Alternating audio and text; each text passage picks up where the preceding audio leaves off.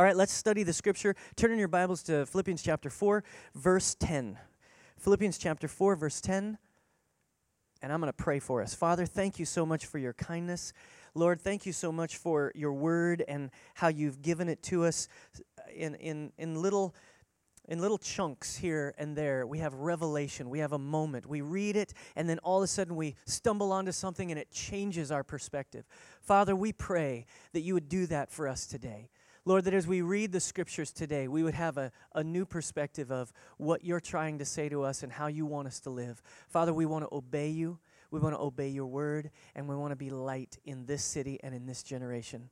We, that's why we're here. That's why we're studying the scriptures. Give us your spirit to understand. In Jesus' name we pray. Amen. As you know, we're on this uh, series of the book of Philippians, and it's called The Secret of Being Content. And we're looking at the book of Philippians through the passage of Philippians 4, verse 10. So if you look there, we'll see what the Apostle Paul says here at the end of his letter to the f- believers at Philippi. And he is very affectionate towards them. He loves them deeply. They've had some incredible experiences together. And so he's saying here in chapter 4, verse 10 I rejoice greatly in the Lord that at last you have renewed your concern for me. Indeed, you have been concerned, but you had no opportunity to show it. What happened was the, the Philippian believers had sent him something and had given him something. Verse 11 says, I am not saying this because I am in need, for I have learned to be content whatever the circumstances. If you want to underline it, that's our key verse for this entire series. I have learned, I'm not saying this because I'm in need, for I have learned to be content, whatever the circumstances. Verse 12 says, I know what it is to be in need, and I know what it is to have plenty. I have learned the secret of being content in any and every situation, whether well fed or hungry, whether living in plenty or in want. I can do everything through Him who gives me strength. When we look at these scriptures, I know that personally I want to live this way. I want to live in a way that no matter what I'm facing, no matter what's going on in my life, no matter what's happening in my family, no matter what's happening here at the church, whether it's difficult, whether there's plenty, or whether there's, there's need, I want to be able to say, I know the secret. I know the secret of just living a life of contentment. And in our society and in our culture, this is a very difficult thing for any of us to grasp. And so, this is so good for us to go through and look at the letter to these believers in Philippi and see what the Apostle Paul says to them. We're going to start today in Philippians chapter 2. So, turn over to chapter 2, and we're going to read a little portion of Scripture here, and we're going to find one of the secrets of living in contentment. Verse 1 says, If you have any encouragement from being united with Christ, if any comfort from his love, if any fellowship with the Spirit, if any tenderness and compassion, then make my joy complete, being like minded, having the same love, being one in spirit and purpose. Now, if you if you see this here as the opening to this very important passage, if you've been a Christian for any length of time, you have probably read this passage because this is a real foundational passage on the divinity of Christ and on his work because the apostle Paul is going to begin to describe what kind of attitude Jesus had and what he went through. But that means that sometimes we skip over this very important introduction to this part of the passage because we're moving from the Apostle Paul saying that you've gone through suffering and I've gone through suffering and we can both make it. Because we can, we can live with the power of the Holy Spirit in us. If you look at ver, verse 29, 28, um, 27 here of chapter 1, he's moving from encouraging them to living a life worthy of the calling that you've received. And he said, We're all suffering. You're suffering, and you realize that I'm suffering. But look, Jesus Christ can make you strong. He says, uh, For it has been granted to you on behalf of Christ not just to believe in him, but also suffer for him. And he says, Since this is true, here's the way I want you to live. He says, if you have any encouragement for being united with Christ, if any comfort from his love, if any sharing of the Spirit, if any tenderness and compassion. Now look at this. Make my joy complete being like minded. Have a similar mindset.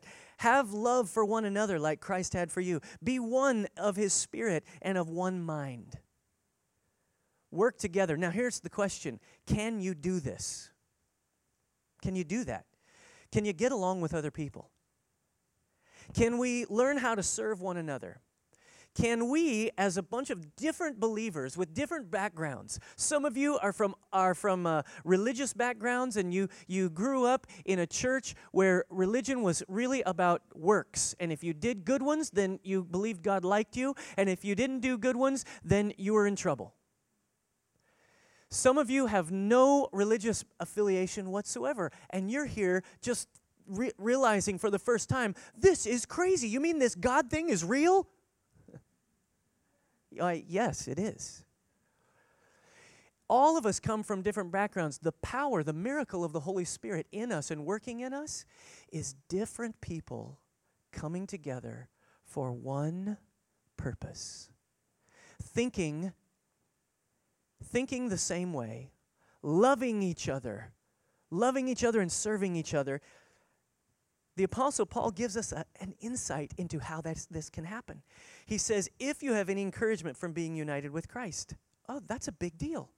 Being united with Jesus Christ. That means Christ is in you, you are in Him. You have His same power residing in you that lives in you if you have encouragement from being united with Christ. So, are you united with Christ? Would be the question. Are you united with Christ? And if you are, then the answer is you can do anything Christ did. he says, if you're united with Christ, you have encouragement, or you have, another way to say it would be, you have courage. You have courage. If you're united with Christ, if you, eh, you have any comfort from His love, the question would be Do you have comfort from the love of Christ? Do you feel comforted by His love? Do you feel protected? If you have any common sharing in the Spirit, the Spirit of God, do we share in the Holy Spirit and His work here on the earth today? The answer would be yes. If you have tenderness and compassion like Jesus had, if you have the Spirit living within you, this is what the Apostle Paul is saying you have all these benefits. You have all of these opportunities to engage with Christ, to engage with His Spirit. He lives in you, you live in Him, you are sealed in Him, and now you really can live together in harmony, in love. I'm not talking about. Um, I'm not talking about just a, a, a something that that that we that we embrace, kind of like a robotic uh, you know, we all are in lockstep together. You know, this is just it, and this is the way we believe, and and and and and if I believe any differently than you, then we don't get along. That's not what he's saying. It's actually people. F- of diverse backgrounds. It's actually people who believe a lot of different things that actually come together under the banner of Christ. Believe that He is the only Son of God, that we are all born again, and the Scriptures are the Word of God. And when we believe that together, we can really live together in harmony and so, this is an important idea. We shouldn't just skip over it. God's given you all of these things, and He's saying, I want you to be like minded. I want you to have love for one another. I want you to be one in spirit and purpose. And then he moves on and he says, Do nothing out of selfish ambition or vain conceit. Rather, in humility, value others above yourselves. There's all kinds of really powerful little phrases in there. I want to encourage you to get your pen and to get a little piece of paper and write these notes down. Nothing, do nothing out of selfish ambition or vain conceit, rather in humility. Underline that word. Big key phrase today. In humility, value others above yourselves. Do nothing, not, not looking in your, in your own, to your own interests, but each of you to the interests of others. I want to tell you there's a mindset that the Apostle Paul is trying to challenge these Philippian believers to have. He's trying to get them to look at one another from a different perspective. He's trying to get them to mature in what they believe. He's trying to challenge them to see things differently than they do. Now, I, I'm sure you've probably heard of this, but there's a something called the law of little ones. People who are children, people who are immature, they see things from a different point of view. What the Apostle Paul is saying is, "Come up here. I want you to live in maturity. I want you to live in Christ like I'm, like He's calling you to live." And so, uh, my kids, I'm I, the process that I'm in with my kids. I have five children. The oldest is 17. Then I have a 15 year old, then a 12 year old, then a six year old, and then a four year old. And um, thank you. And and and we have four boys and one girl. The girl's right in the middle. And so what I'm doing in this process is I'm trying to teach them. I'm trying to take them from a baby all the way up to live not for themselves, to live for someone else. The first place we're supposed to learn this is in the family. This is, this is part of the problem with our, uh, with our society, right? Is the family is breaking apart at the seams. And the struggle is we're not getting the kind of training that we need. In fact, we have an entire divorce culture. Our parents were divorced, and so they felt guilty, so they gave us all kinds of stuff instead of teaching us how to live for others. Mine didn't, but I've seen others who have.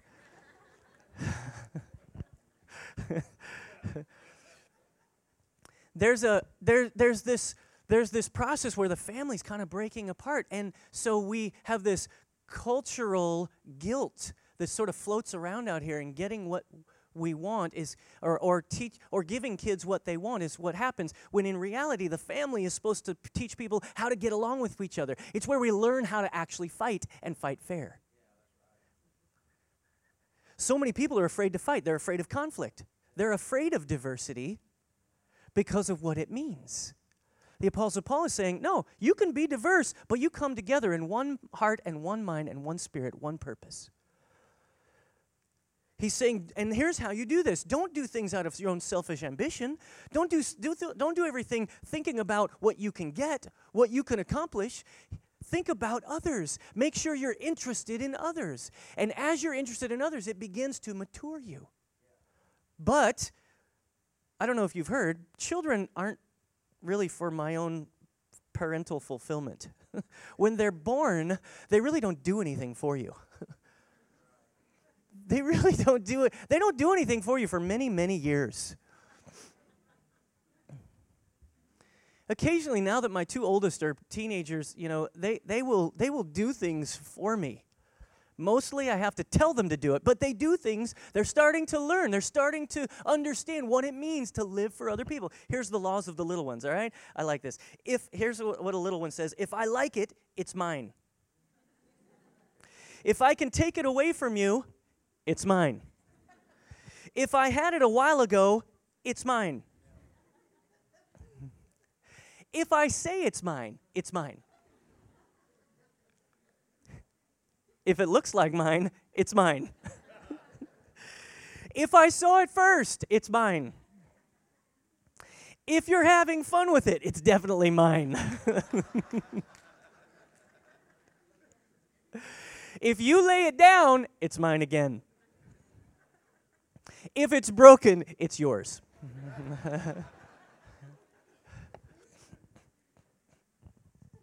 what we're trying to do in the church, in the body of Christ, what the Apostle Paul is trying to encourage these believers, what we're doing in a family is we're trying to raise people up to see life from a different perspective, to see it through the lens of others and not just of yourself. Now, what that means is it means you need your own healing, your own view, your past healed. You need to be put together sometimes in a new way because you've got history or violations in your past. And Jesus has the power to do that for you. He is the supreme example, as we'll see here in just a moment. The example of how to lay your life down for others. There's a phrase that I like to use to demonstrate this idea, and it is this the entire population of the world, with one exception, one minor exception, is composed of others. The entire population of the world, with one minor exception, is composed of others. If you don't settle that the world is full of others, it, it's not, it doesn't just revolve around you, you will have a difficult, difficult life. Look at what 1 Peter 5 5 says. If you want to turn over there in your Bibles, turn over there to 1 Peter chapter 5, verse 5. Because I think what we want to do is we want to key in on this idea of what pushes back against selfish ambition and vain conceit. And the idea is humility. The thing that the Apostle Paul is highlighting here is humility. He says here in verse 5, he says, In the same way, you who are younger, submit yourselves to your elders. That's a good scripture. Should we read that again? In the same way, you who are younger, submit yourselves to your elders. All of you, notice that little passage. Right, put a little underline in that space. All of you. All of you, clothe yourselves with what? All of you, clothe yourselves with humility toward one another because God opposes the proud, but shows favor to the humble. Now, this is a key scripture for me in my life. When things aren't going quite right in my life, one of the first questions I ask is this one God, have I, have I kind of gotten full of myself and I didn't even recognize it? Because here's the problem pride always sneaks up on you. And you can recognize it if you ever say anything like this Well, how dare they? Dot, dot, dot. When you begin to think like that, when you begin to think, can you believe that they did that? You be careful. Because you may be slipping into a self absorption, a, a, a, mindset that says the world revolves around you. So here's what, here's what Peter says He says, God opposes the proud, but shows favor to the humble. See, I want favor in my life, I want God's favor in everything that I do. And so I want to live with humility. I want to live with the idea that God is in control of it all, and I'm not. Did you catch that? I want to live with the idea that God is actually in control and God is in charge, and I'm not. Uh, but, the, but then you say, well, then why is there so much evil in the world? Why is there so much, so many bad things that happen to me from time to time? Well, if you believe that God is the just judge, and there will be a day when every heart will be laid open before Him and He will evaluate them, then you can rest secure in knowing that God is in charge.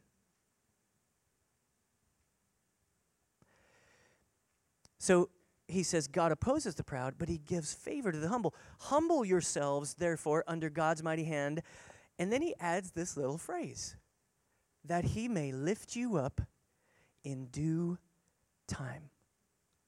First thing I want you to see about this passage is that we all have the responsibility of clothing ourselves with humility.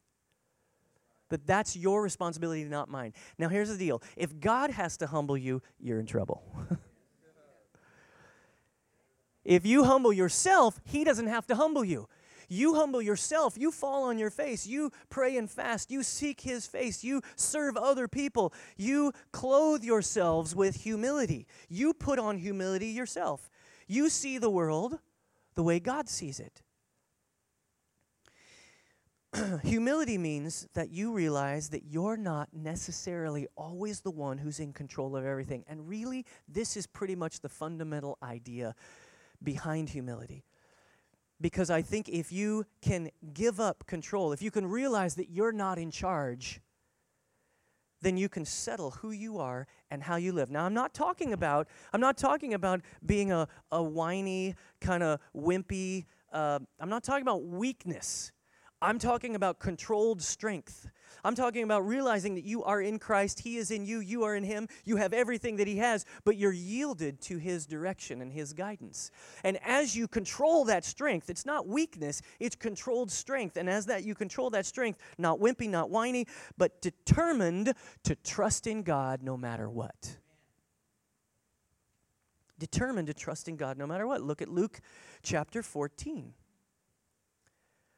Luke chapter 14, if you want to turn over there in your Bibles. Luke 14, verse 7. This is Jesus, and he's talking about this idea of being lifted up. See, here's the problem with a lot of us: is we we want to be hum, humility sounds a good, like a good idea until until you actually have to do it. And I could stand here and I could say to this crowd today, I could say, "All right, ready, everybody? Are you ready? Ready? Here it comes. Ready? Here it is. Be humble. Go ahead."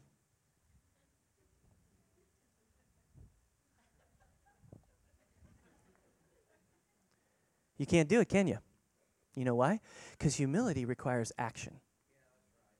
Humility requires that you do something to demonstrate it. There's no way around it. Here's what Jesus said He said, When he noticed how the guests picked the places of honor at the table, he told them this parable. When someone invites you to a wedding feast, do not take the place of honor, for a person more distinguished than you may have been invited. what? no way. Somebody more important than me? That is impossible. Verse 9 says, If so, the host who invited both of you will come and say to you, Give this person your seat. Then, keyword here, humiliated, you will have to take the least important place. Just pause right here. This is, this is the idea that when God has to hu- humble you, it's, it usually results in a, a certain amount of humiliation. You can choose it. You can choose humility or humiliation, your choice.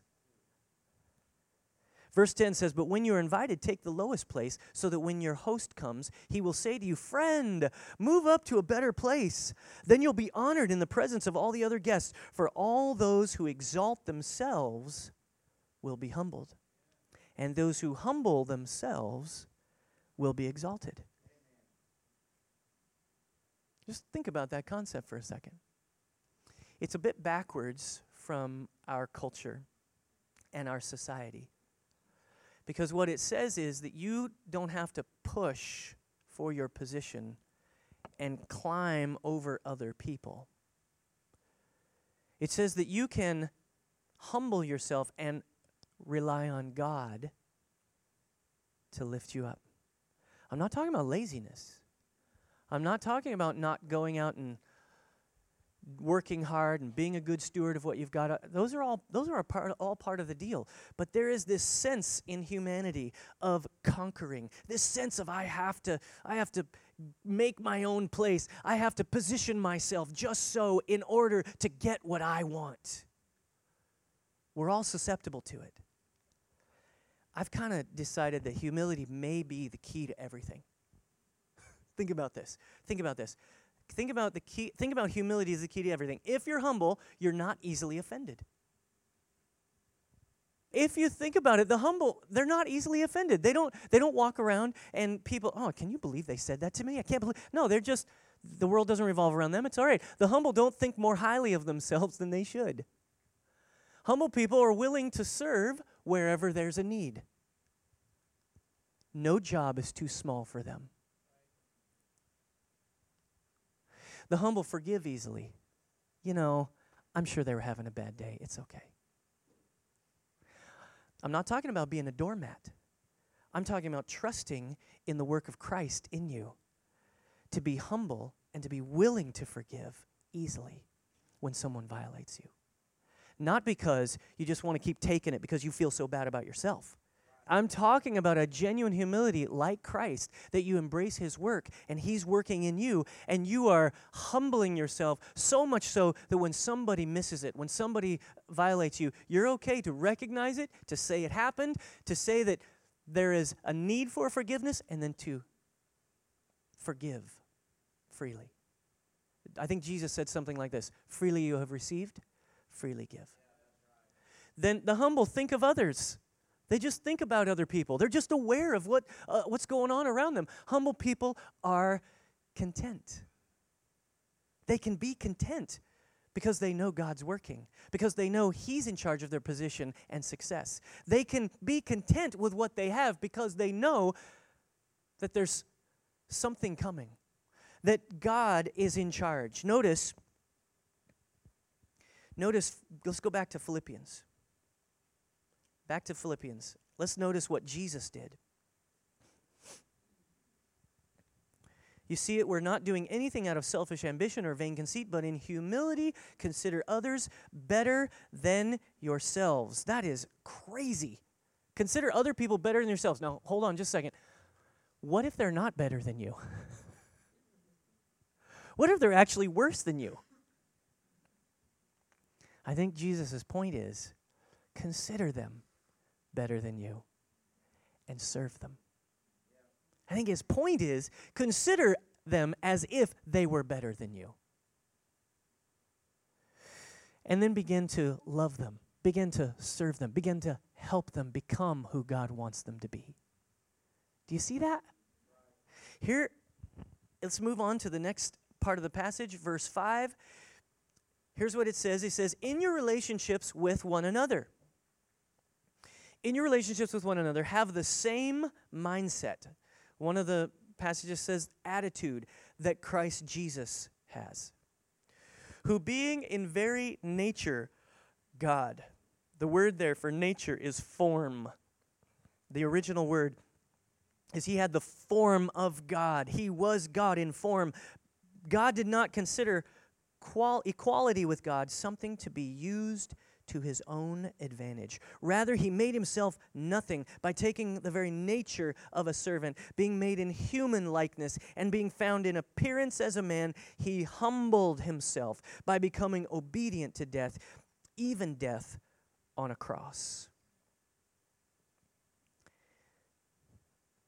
As we look at Jesus taking these steps down, being willing to serve you and me, what the Apostle Paul here is saying, I want you to embrace the same mindset. The mindset that is in Christ, it can be in you.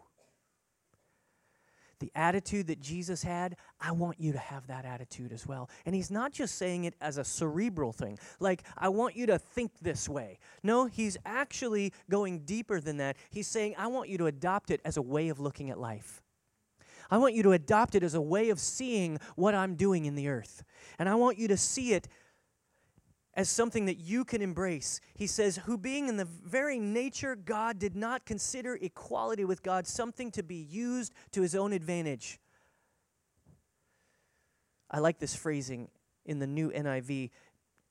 Jesus had all of the qualities of God, and yet did not decide to use them to his own advantage. You've heard people talk about Jesus being on the cross, and he could have called, I think the song says, 10,000 angels. But he didn't. He died for you and for me. He gave himself. He didn't use his godness to his own advantage. Rather, he made himself nothing.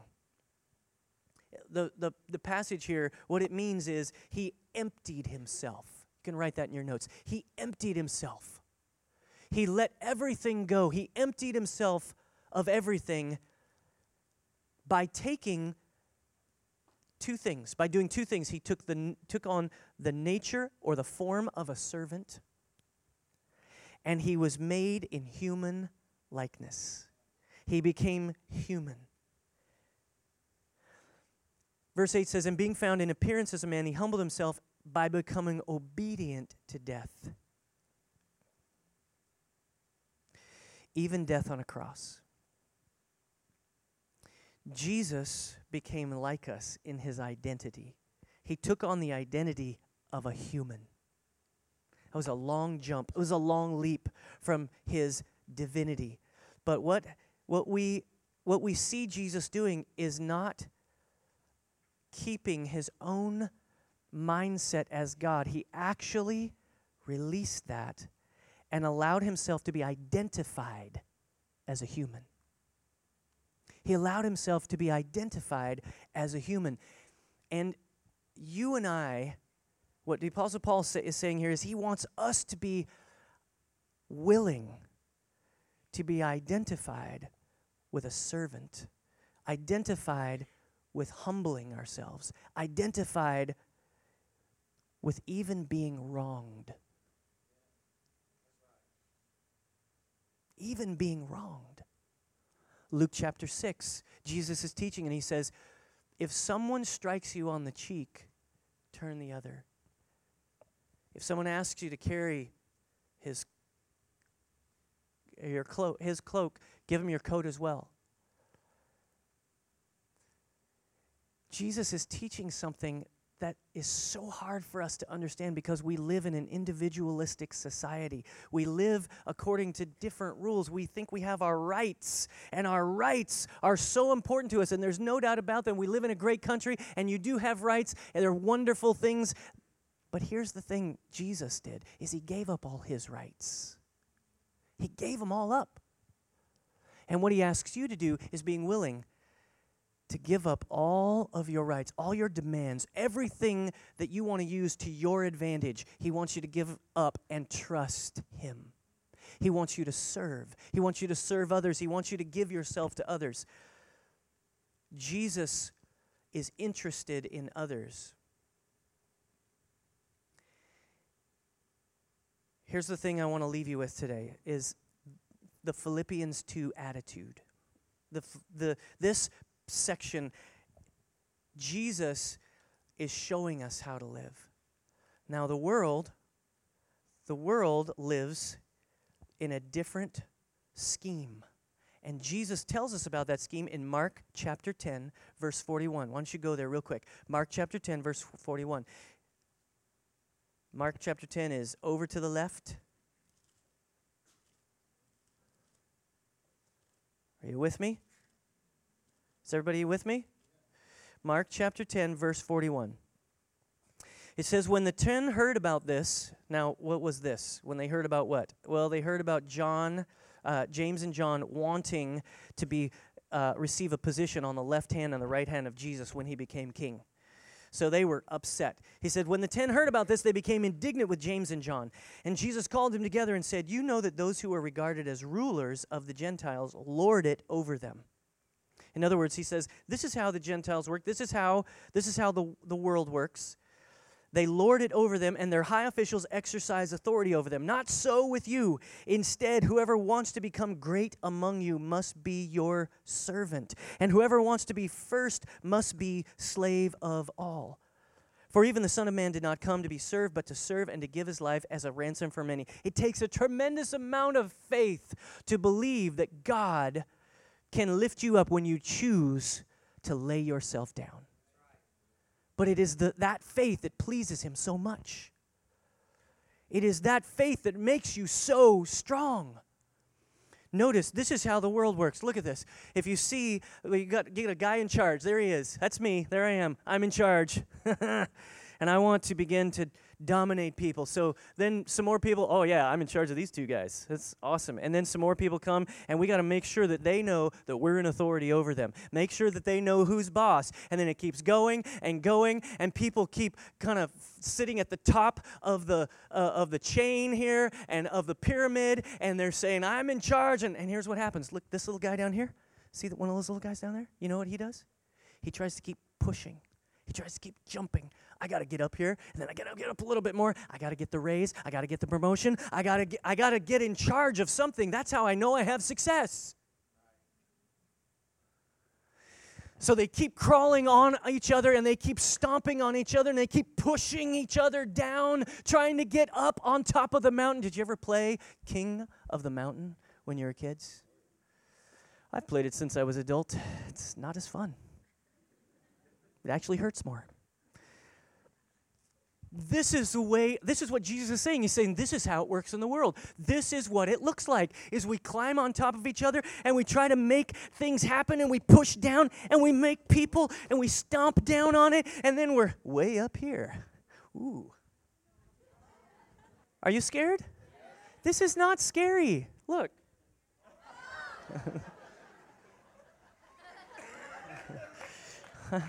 I'm pretty good I'm telling you, I could preach the rest of the way up here. Notice, I can't I can't turn around. And so, oh, look, see, I've got a pointer. So we keep trying to get up and over and on top and push people down. Jesus is saying, that's not the way the kingdom works. Thank you. Here's the way it works. Here's the way Jesus did it. All right? Here it is. You got all these people all over the world in need, starving, being challenged, confused, don't know which way to go, don't know where to turn. And our job is to begin to serve them, to get underneath them, to go down below them and begin to lift them up, to begin to serve them. Go ahead, keep putting, putting it. And, and as we serve more and more people, as you become more skilled, hang on right there, as you become more skilled and you become have more opportunity, you get to serve more and more people. That's the way the kingdom works. Is as you go lower, as you yield your life to God's purpose and God's desire. I mean, think think for a second of Mother Teresa. This little humble woman of no special skill except loving children, loving people. How in the world does it happen that she is known the world over for laying her life down, for laying her life down and serving people that are in great need. Something happened as she began to lay her life down. Something happened as she began to serve others. And as we serve more and more people, we go lower and lower, and we yield more, and we surrender more. And finally, just like Jesus, we surrender obediently, even unto death, even losing our lives and we come all the way down here and we really become like Christ. Jesus, Jesus is the one that serves all of us. And the goal is to work ourselves down. The goal is to work ourselves down into more and more serving, more and more lifting, more and more encouragement and, and, and sharing with others, to think of others' interests above our own. And as we do it, we get to serve more people. And Jesus said that when you do that, you become greatest in the kingdom. You become greatest in the kingdom. John Maxwell has a great principle, the great leadership writer. It's called the elevator principle. He says, We can lift people up or we can take people down. People can be the wind beneath our wings or they can be the anchor on our boat. Could I ask you, which one are you today? Are you the wind beneath others' wings or are you the anchor to the boat? How do you serve your family? How do you serve your kids? How do you how do you function at work? Jesus taught us to be humble, to surrender, to yield, to lay our lives down. And as we do, then He begins to lift us up. Just like the stories we've read today. God is in charge of our position and of our success. We can let Him, we can trust Him with it. It may not be the exact thing that you wanted, but it will be what he wanted. And as you surrender to him, you find fulfillment and he begins to he begins to lift you up. You don't have to lift yourself up. Look at what Philippians 2 9 through 11 says. It's the end of our passage today. Philippians 2 9 says, Therefore God exalted him, Jesus, speaking of Jesus, to the highest place and gave him the name that is above every name, that at the name of Jesus every knee should bow in heaven and on earth and under the earth, and every tongue acknowledge that Jesus Christ is Lord to the glory of God the Father. When God, has, when God lifts you up, you never have to apologize. When God takes you and He puts you in a, in a position of leadership, and you see it through the lens of serving, through the lens of laying your life down. People just want to people just want to keep seeing you be lifted up because they know what it means. It means that their lives are being helped. It means th- you're serving them. It means that their lives are getting more meaning, more purpose. Something has happened, and you can see it in the people that you love, the people that you've watched lay down their lives. You want to be around them, you want them to be part of your life. You, you know people that make you better, that add something to your life. This is the kind of person that Jesus wants us to be. Christ was worshiped and exalted as a result of humbling himself and obeying his Father. And here's what I want to leave you with the essence of contentment, the essence of the idea of being satisfied in Christ, knowing that you can do anything that He gives you. No task is too difficult. He said, but the, the essence of contentment is f- fulfillment in serving others and faith that God will lift you up. Faith that God is in charge and that He is working for you. When you embrace humility, you find contentment. There's no doubt there's a war on. There's a war that goes on. But as you conquer your own flesh and your own desires and your own designs, and you find the fulfillment that God has for you in living for others and in the faith and the trust that only comes when you put your confidence in Him, something changes in your life and you are content you are satisfied with what God's given you. Close your eyes and bow your heads this morning and let's pray together. Father, I love the scriptures. I love what you're teaching us. I thank you for how you are causing us to see the world from a different perspective. Would you continue to help us, everyone in this room, to think the same way? to live the same way, to love each other and to serve others, to be in this place where we are of one mind and one spirit and one purpose. Would you help each one of us to serve our families well? To embrace humility as you did? Not to demand our own way, not to try to conquer others, but to conquer ourselves. We receive from you. We receive from you.